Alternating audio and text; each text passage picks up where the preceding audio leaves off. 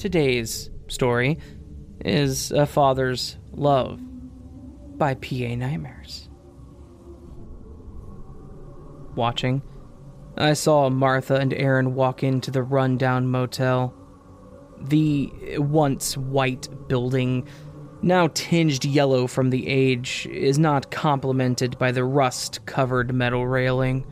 This railing is the only thing that separates its occupants from a nasty fall. This this place is such a shithole. Having to spend any amount of time in this place makes my skin crawl. I can only imagine what the inside looks like. Hours passed by, and the couple had not exited the motel. God damn it. Of course, these two would make my life so freaking difficult. Sighing, I got up and got out of the car. I grabbed my supplies and made my way to the motel, if it could even be called that. Stepping foot in the building, calling it that was being nice, the floor was sticky.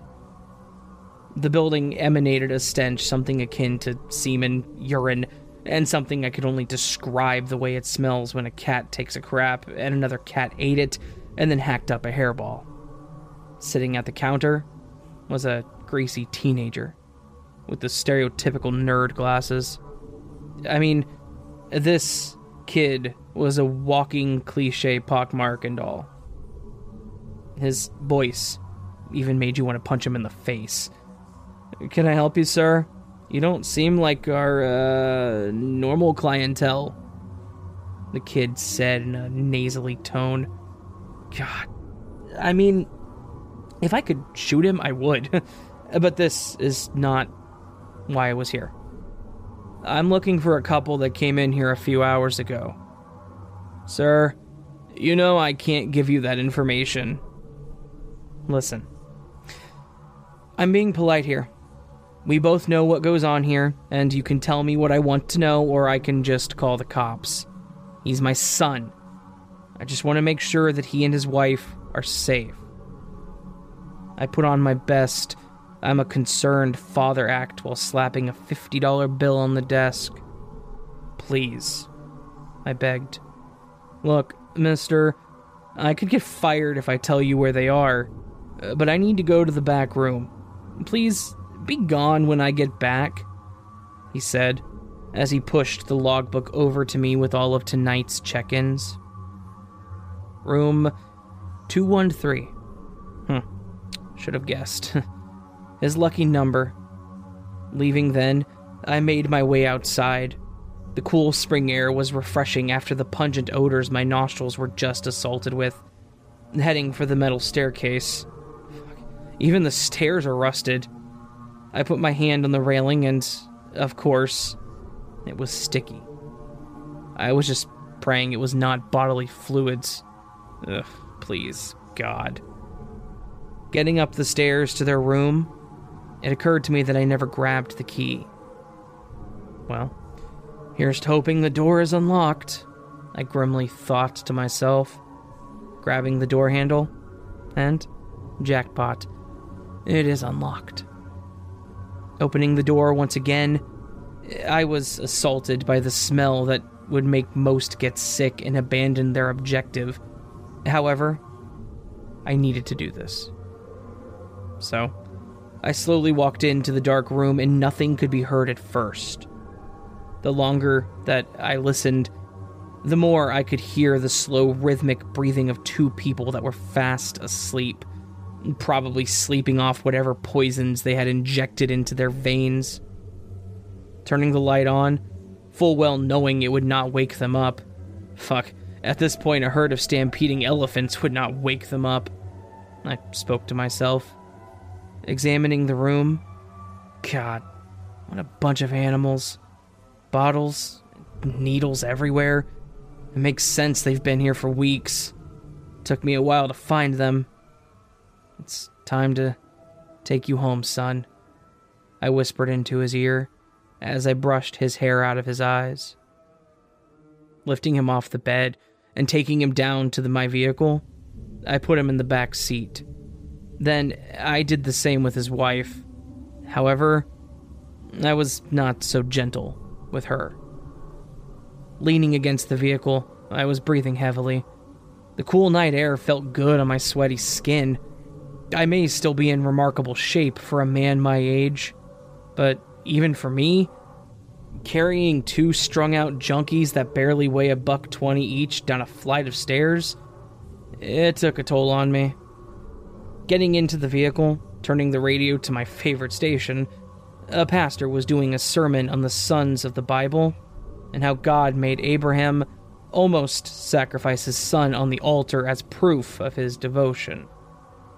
Then, moving on to the prodigal son and how the father's love outweighed the wrong his son had done, how upon the return of the son he clothed him, held a feast for him, and welcomed him back with open arms. The drive took a few hours. I drove on, listening to the radio to keep me awake. The dangers of the road when you were sleep deprived were many, none more dangerous than the trance of the passing lights could put you in. However, before I knew it, we were outside our destination. Pulling my vehicle as close as I could to reduce the amount of effort I would need to move these two into the building, I went down the stairs and opened the basement door. Few people used this room, so not only would I have the privacy I needed, but it made it easy to get what I needed set up, with no one seeing or asking unwanted questions. Walking down the concrete stairs and opening up the old wooden door, it had not been opened in years. The hinges were squeaking loudly in the quiet of the night. Hmm, looking around, thankful that at this hour, there was no one at the church. We had just recently moved our congregation here, so the basement was not fully furnished yet. We were planning on pouring the concrete for the floor this week, which it was perfect, if I was being honest. Strong earthy smell from the dirt floor, the vegetation growing on the wall was pleasant after the motel. In the middle of the room sat two metal poles with IV bags of morphine, as well as two chairs attached to each pole. There was also a control for the IV pumps. However, they controlled the opposite pump. Next, getting my son strapped to the first chair and gently placing the needle into his arm. Then, doing the same to my daughter in law. I strapped them down. Well, I, I, can't have them escaping. At least not until the lesson is over. I was walking back up to the vehicle to retrieve my bag. There was not much time to do what I had to do but it would be done regardless. All the prep work had already been done, after all. I grabbed the smelling salts, first waking up my son and then my daughter in law. They woke up at first, but they had no idea what was going on. Quickly, my son's mind started to clear. He recognized his unfamiliar surroundings as he struggled against the bonds Moments later, his wife began to do the same. And they started to scream for help. Gagging them. That is what I forgot. oh well, like I said earlier, no one was around to hear them. I smugly thought to myself. Stepping out of the shadows, I spoke their names Martha, Aaron. Come on now. No need to act like a couple of heathens. Well, more than you already have. My voice was sharp, and they both stopped to listen. D- Dad? Is that you? He whimpered pathetically. Yes, my son. It is me. I've come to bring you home and back into the loving embrace of God's love. I stepped closer to him, placing my hand on his shoulder. What are you doing, Dad? You, you, you can't do this. Let us go, please, Dad. He begged me, and it broke my heart. When did my son become the pale excuse for a man. You used to be a strong, shining example of a good Christian man. What would your mother think if she were still around? Would she be disappointed? Hmm. but don't worry, my son. God gives second chances, and so do I. But you must earn it. You sick fuck. What are you planning on doing to us? How would we earn your so called God's forgiveness? She shouted at me from across the room. I spun on my heels and approached her. Well, you see, my dear, that is where the fun part comes in. Me? I'm tired of watching you two slowly killing yourself. You see, suicide is one of the unforgivable sins. However, murder with a repentant heart can be forgiven. So, this is how the lesson works.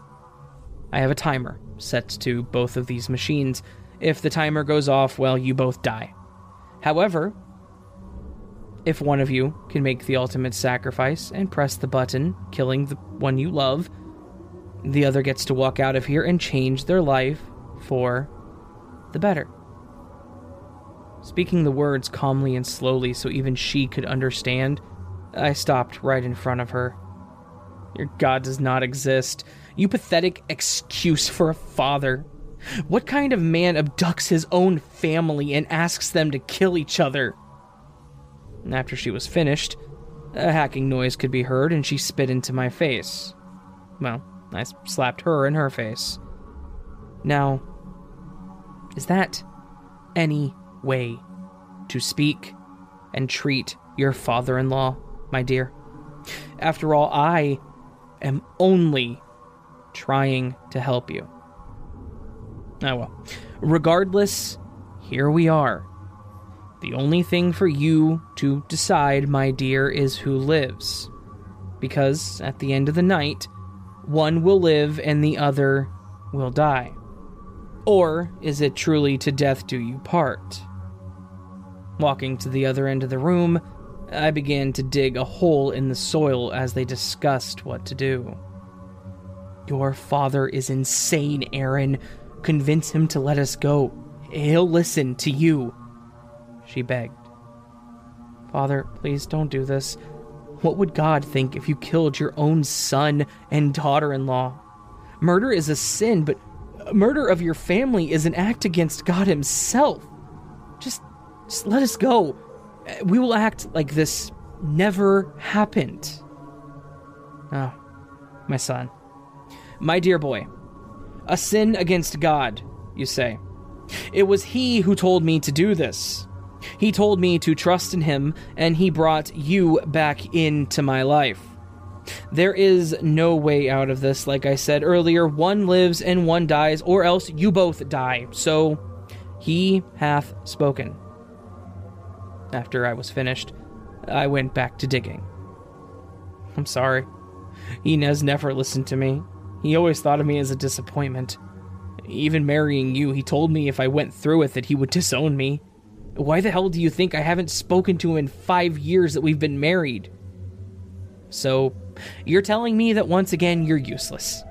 You can't hold a job, you can't get us the good stuff, and you can't even please me anymore. I've only stayed with you this long because I figured at least if you died, I could get the life insurance money. I would be better off without you. Martha looked back over to the timer. It was getting very close to running out. I will not die for you. I love you, sure, but I love living more. I would say I'm sorry, but at the end of the day, it'll be nice to be free from you. She grabbed the switch and pressed the button. The machine came to life, and the sound of the medication being pumped through the IV could be heard. However, much to her horror, it was not her husband's bag that started to empty itself, but hers struggling against the binds, but it was to no avail.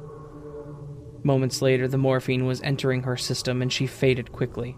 Just like that, she was gone. Walking over to my son, I spoke to him softly. See, my son, just like when God spared Abraham's son on the mountain, he has spared you. Just like the prodigal son, you can now come back home and regain what is yours by birthright. Our God is a merciful God as long as you come back with a repentant heart. Cutting him free and removing his IV, I embraced him in a hug. Welcome home, my son.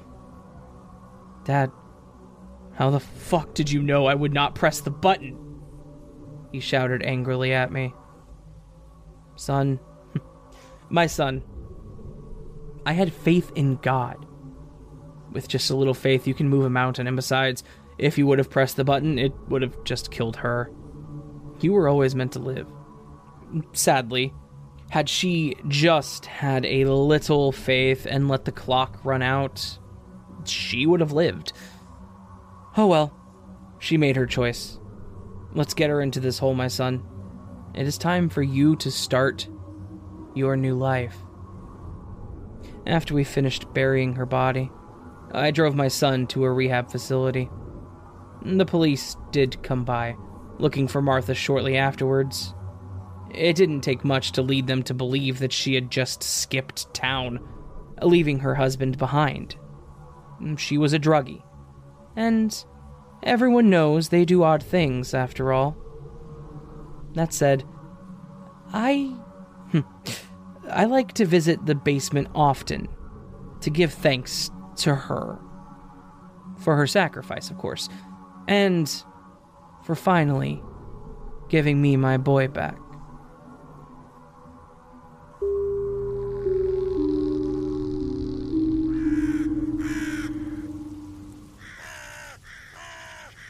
That was once again a Father's Love by PA Nightmares. PA Nightmares is, of course, a good friend of the channel's. I have done a significant number of his stories. I haven't done one for a while, though, I've, I've noticed. Um, he is, of course, uh, an author that I've worked with frequently, and he is also a narrator. Uh, I have linked his channel down in the description below, so make sure you do check him out.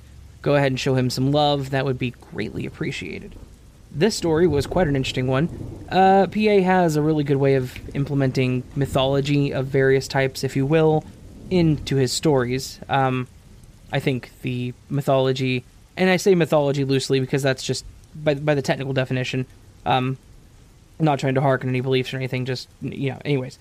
Um, yeah. So the mythology he used for this one, I think it's pretty obvious what he was and I think he did a really good job um, setting this one up. So thank you very much, PA. Always appreciated. Again, everyone, check him out, show him some love, sub to his channel, listen to his other stuff. He does his own original stories frequently. Uh, I believe on Wednesdays, or is or his days for original stories. Uh, I wish I had enough original stories to do one day a week of my own stuff. I don't though. Um, I'm trying. Anyways, if you guys enjoyed it, please do hit that thumbs up button and leave a comment letting me know what you thought, letting PA know what you thought. If you really liked it and you're new to the channel, hit that sub button, the subscribe button, subscribe to the channel. Really appreciate that. If you want to support further, you can do so over Patreon, Ko-fi, channel memberships. All patrons and channel members get early access to all my content for as little as a dollar a month, and most of them in the higher tiers get extra stuff and extra content. So, all that said, if you want to check that out, please do. It is always optional and it is never, ever, ever, ever, ever, ever, ever ever required. I would never expect anybody to feel like they need to support me. I love you guys. You're all amazing people. I really do love you. And I hope that you have a beautiful day. And that said, sleep well.